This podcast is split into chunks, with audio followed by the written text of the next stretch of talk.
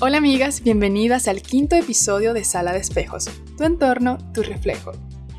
Quien les habla Angerles Freites y el día de hoy voy a hablarles de un tema que me encanta, ser auténticamente yo.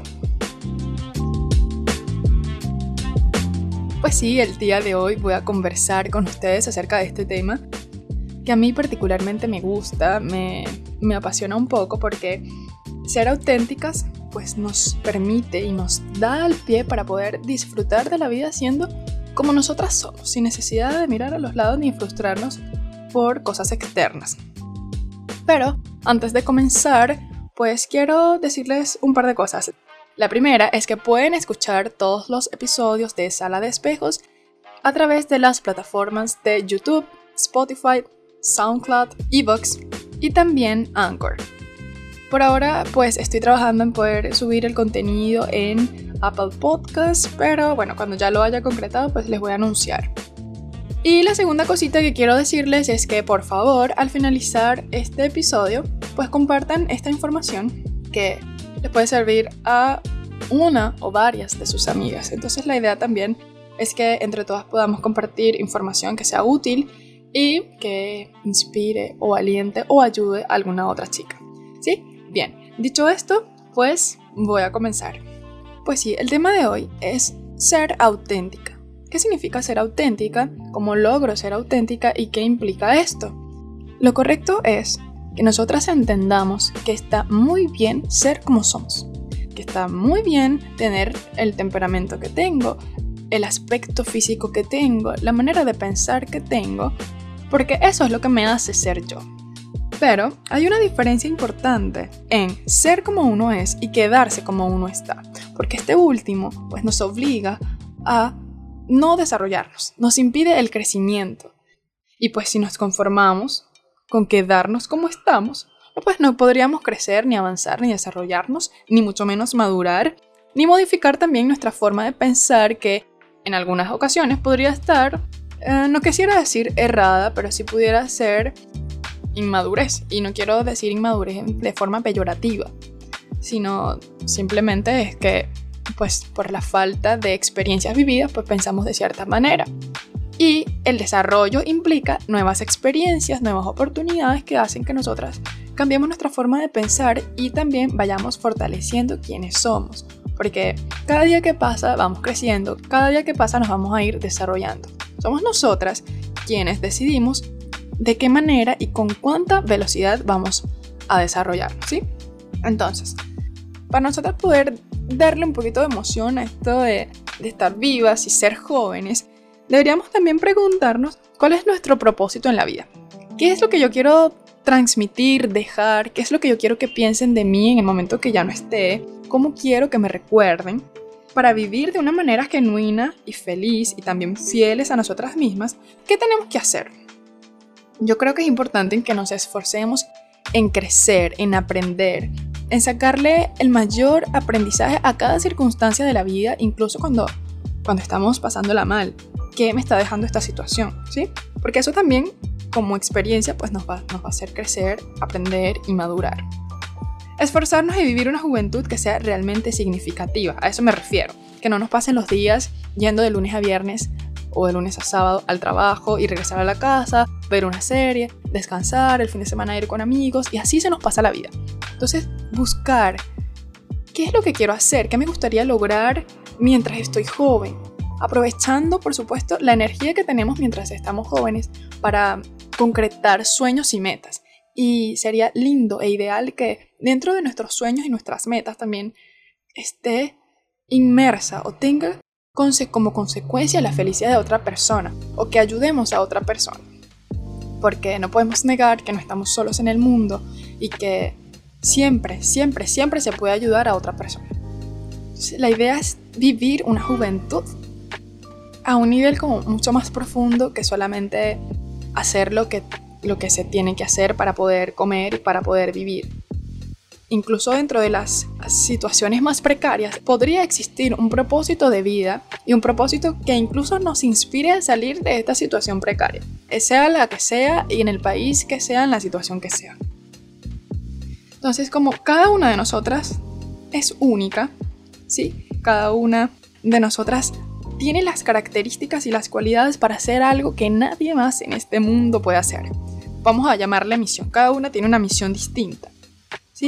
Entonces, deberíamos reflexionar en qué es eso único que solamente yo puedo hacer y cómo me gustaría lograrlo. Pero para llegar a eso es importante descubrir qué es eso que nos apasiona, qué es eso en lo que yo podría hacer de manera natural. Y eso no quiere decir que no requiera esfuerzo, porque incluso hasta las mayores pasiones requieren esfuerzo para poder desarrollarlas y poder transmitirlas cada vez mejor. Entonces, descubrir qué nos apasiona podría ayudarnos a encontrar cuál es la misión de nuestra vida. Hay gente que su misión de la vida está transmitir cosas a través de la música, a través del arte, a través de, de las matemáticas, de la ingeniería. Ahora en este mundo de tecnología, pues hay muchos ámbitos en los que las personas pueden dar un gran aporte a la sociedad, a la humanidad. Entonces preguntarnos de qué manera nosotros podemos tener un propósito de vida que como mencioné antes, sería ideal que tuviera un impacto positivo en las demás personas. ¿Y qué sucede cuando nosotras encontramos esto que nos apasiona y comenzamos a trabajar en ello?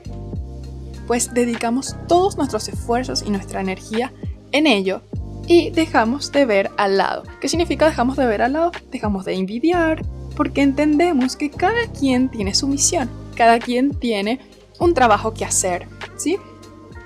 Entonces, comenzamos a trabajar en nuestra propia pasión, comenzamos a ser fieles a nosotras mismas porque nos esforzamos en hacer lo que nos gusta hacer. Y eso que nos gusta hacer también nos permite desarrollarnos como personas. Y para mí, señoritas, esto es realmente admirable.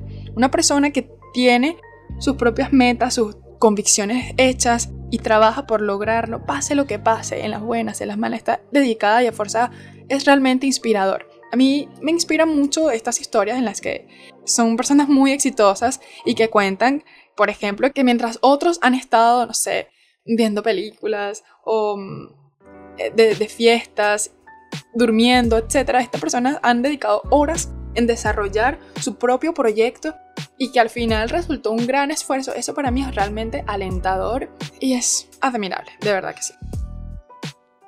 Entonces, cuando nosotros dedicamos toda nuestra energía a aplicarlo en nuestro proyecto, en eso que nos apasiona, en eso que encontramos y descubrimos que nos gusta hacer, pues la necesidad de, envidiar a otros mm, se disminuye, desaparece, porque, como mencioné antes, descubrimos o nos damos cuenta que cada quien tiene su, su algo que hacer en la vida y que lo hace a su manera. Miren, nosotras podemos ser exitosas o felices de la manera que cada una de nosotras puede hacerlo. Imaginemos que somos unas flores. Cada una de nosotras como flores va a florecer de manera distinta. Así podemos verlo en la realidad. Mi éxito o el éxito de otra persona no puede ser el mismo porque somos personas distintas. Lo que para una persona es éxito, para mí, pues tal vez ese no sea el éxito de mi vida porque somos personas que tienen focos distintos, maneras de ser distintas. Y aunque sean, por ejemplo, dos reinas de belleza que recibieron la misma corona en años distintos, el significado que tiene eso para una es distinto del significado que tiene para la otra. Entonces, el valor de esas cosas es distinto en cada persona, porque cada una florece distinto, ¿no? Así pasa con nuestros metas, con nuestros sueños, con las cosas que nosotras logramos.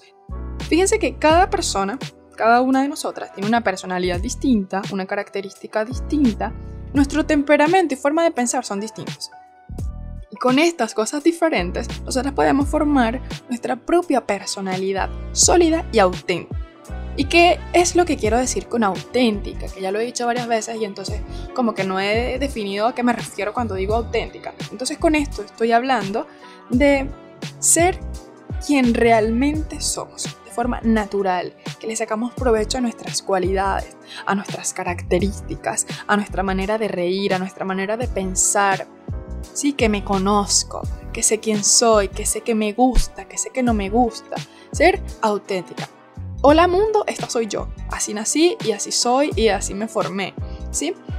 Sin necesidad de compararme, sin necesidad de decir tengo esto porque ella lo tiene. Me explico, es como una manera natural de apreciarse y de disfrutar quién soy. de disfrutar mi manera de hablar, mi manera de caminar, de moverme, de, de pensar, de vivir. ¿Sí? Ser auténtica para mí también significa como ser libre. Soy libre porque soy así, no dependo de ninguna tendencia de moda, no dependo de nada externo para ser yo y disfrutar quién soy. Entonces, no es necesario para nada que tratemos de ser como otras personas. Que nos comparemos con otros porque justo con las cualidades que yo poseo puedo ser auténticamente yo. No necesito nada del otro. Ahora, envidiar lo que otra persona tiene, de dónde viene, el trabajo que hace, puede resultar bastante frustrante. Pero podríamos cambiar ese sentido de envidia o ese sentimiento de envidia a inspiración. Esta persona me motiva a esforzarme para lograr eso, para lograr estar bien, para lograr ser feliz, para lograr, eh, no sé, vivir en un mejor lugar, para alcanzar también mis sueños. Ella logró su sueño esforzándose, yo también puedo hacerlo esforzándome. Entonces, es como una decisión el ver las cosas desde la envidia o verlo como una inspiración. Entonces, mi invitación es que decidan inspirarse y no decidan envidiar a otra persona, porque realmente no hay necesidad. Cada quien tiene su propia realidad, cada quien tiene su propia forma de ser y cada uno puede ser auténtica tal como es. Hay una frase que compartió el escritor Saneatsu Mushanoko Hogi, espero haberlo pronunciado bien, que dice, voy a florecer ya sea que me observen o me ignoren. Esta pues es una manera de vivir enfocada en nosotras mismas, en nuestro desarrollo, nuestro crecimiento, sin estar anhelando elogios de los demás. Esto podría resultar un poco difícil por esta nueva era de las redes sociales, de compartir algo y que le den like, o que compartir algo y esperar que a la gente le guste, porque también por algo lo comparten, ¿no? Cuando es contenido de valor. Y cuando no, cuando es que sí una foto, etcétera, pues allí de cierta manera las personas pues esperan que, que sea bien recibido por las demás personas. Pero yendo a otro aspecto de esta frase, les coloco un ejemplo de mi realidad. Pues mi necesidad de llevar a cabo este proyecto, además de compartir con ustedes lo que ya he compartido hasta ahora, es de complacerme. Esto, hacer esto me complace, me saca de eso que, que llaman mi zona de confort y me permite pues demostrarme a mí misma de que lo puedo hacer, de que lo puedo lograr hasta el punto de que comienzo a disfrutar. Y estar aquí hablando para ustedes acerca de un tema que además me gusta mucho, pues me, me complace, lo disfruto y entonces estoy haciendo algo por mí que comparto para ustedes y que ojalá también ayude a alguien e inspire a alguien a realizar sus sueños, sus metas, a entender o a reflexionar de que las cosas se pueden lograr, de que las cosas se pueden hacer de que solo se necesita de convicción y confianza en sí misma para lograr absolutamente todo. Por supuesto, el resultado de encontrar y hallar qué es lo que me hace auténtica abarca todo. Abarca mi forma de pensar, de vivir, de ser, abarca todo realmente. O sea, porque es ser fiel a mi individualidad. Ser fiel a eso que me hace distinta a las demás personas. Y que esto, por supuesto, no tiene que ver con, con arrogancia ni mucho menos. O sea, todas somos distintas, todas somos merecedoras de respeto por igual. No es que por yo ser auténticamente yo soy más que tú o mejor que tú. No tiene que ver con eso. Significa que somos distintas, tenemos cualidades distintas y que puedo ser completamente auténtica y genuina siendo tal como soy con las características que tengo sin necesidad de compararme o envidiar a otra persona. Por ejemplo, diariamente yo veo como algunas personas piensan que para ser felices tienen que, que ser de tal o cual manera. Tener los senos grandes, menos kilos, nariz perfilada y para de contar. Pero modificar lo externo no es el secreto para ser auténtica. A eso me refiero. Se puede ser feliz tal cual somos, podemos ser auténticas tal cual somos. Ustedes, por ejemplo, han visto a, las modelos plus size, esas modelos que son rellenitas, que son gorditas. Pues esas mujeres transmiten tanta belleza y personalidad porque se aceptan tal cual son. Y así a esto le sacan el mayor provecho. Se vuelven realmente auténticas, inspiradoras. Son muy inspiradoras. Es maravilloso ver todo lo que se puede lograr cuando defines y aceptas tus cualidades, las desarrollas, eres, vives y además contagias. Contagias ese sentido de amarte y de aceptarte y de disfrutarte toda todita. Sí, o sea, es un disfrute total de, de quién eres y, y, eso está muy bien, es muy bonito, es realmente admirable y, y enamora ese tipo de confianza que podríamos nosotras tener en nosotras mismas. Cuando nosotros nos conocemos mejor que nadie en el mundo, tenemos una herramienta poderosísima. Es una herramienta que nos permite vivir siendo fieles a nosotras mismas, a nuestras convicciones e ideales. Es un trabajo aparte, pues. Más este trabajo nos permite no dejarnos manipular por otros, por otras situaciones y mantenernos. Tenemos muy claro qué nos gusta, qué no nos gusta, con qué estamos de acuerdo y con qué no. ¿Sí? El ser auténticas requiere de un poco más de esfuerzo y no se trata de un estilo o forma de vestir. No se trata de eso, no se trata de la facha. Es un trabajo que manifiesta, porque se trata de nuestra individualidad. Es único, es un trabajo interno que cada una de nosotras debe desarrollar. Entonces, las invito a descubrir qué es eso que las hace única, a desarrollar esa autenticidad, a sonreír siendo auténticamente ustedes. Entonces, quiero compartir rápidamente cuatro aspectos que deberíamos tomar en cuenta para descubrir cuál es nuestra autenticidad, desarrollarla y pues poder vivir poco a poco de una manera más auténtica y disfrutando al 100 quienes somos. Entonces, el primero es descubrir cuáles son mis cualidades. Esto puede ser un trabajo que podemos hacer solas o no. A veces nos cuesta saber cuáles son nuestras características y qué es lo que me puede diferenciar de otra persona. Para esto pueden pedir ayuda a sus amigos o, a sus familiares, sin dejar a un lado, por supuesto, cuáles son esas cosas que no son tan positivas, porque también las cosas negativas es parte de nosotros y, y nos define. Entonces eso está muy bien que también lo tengamos muy claro. Lo segundo es reconocer si alguna o todas las cosas que hago o digo son porque alguien más lo hace o lo dice. ¿Cuáles son las cosas de mi vida cotidiana que yo hago porque es mi convicción, porque es mi pensamiento, porque así yo lo creo, o porque lo escuché de alguien y, y yo simplemente lo estoy repitiendo sin dar un criterio propio acerca de esto? Tercero, pensar si mis acciones son congruentes con mis convicciones o creencias. Yo hago lo que pienso, yo digo lo que pienso, yo hago lo que dije. Entonces, pensar si realmente somos congruentes con nuestras convicciones o nosotros hacemos las cosas que otros creen que deberíamos hacer. Pensar cuán congruentes somos porque actuar con congruencia también nos hace ser auténticas, porque nos hace ser realmente quien somos. Actúo como soy, actúo como pienso y esa soy yo.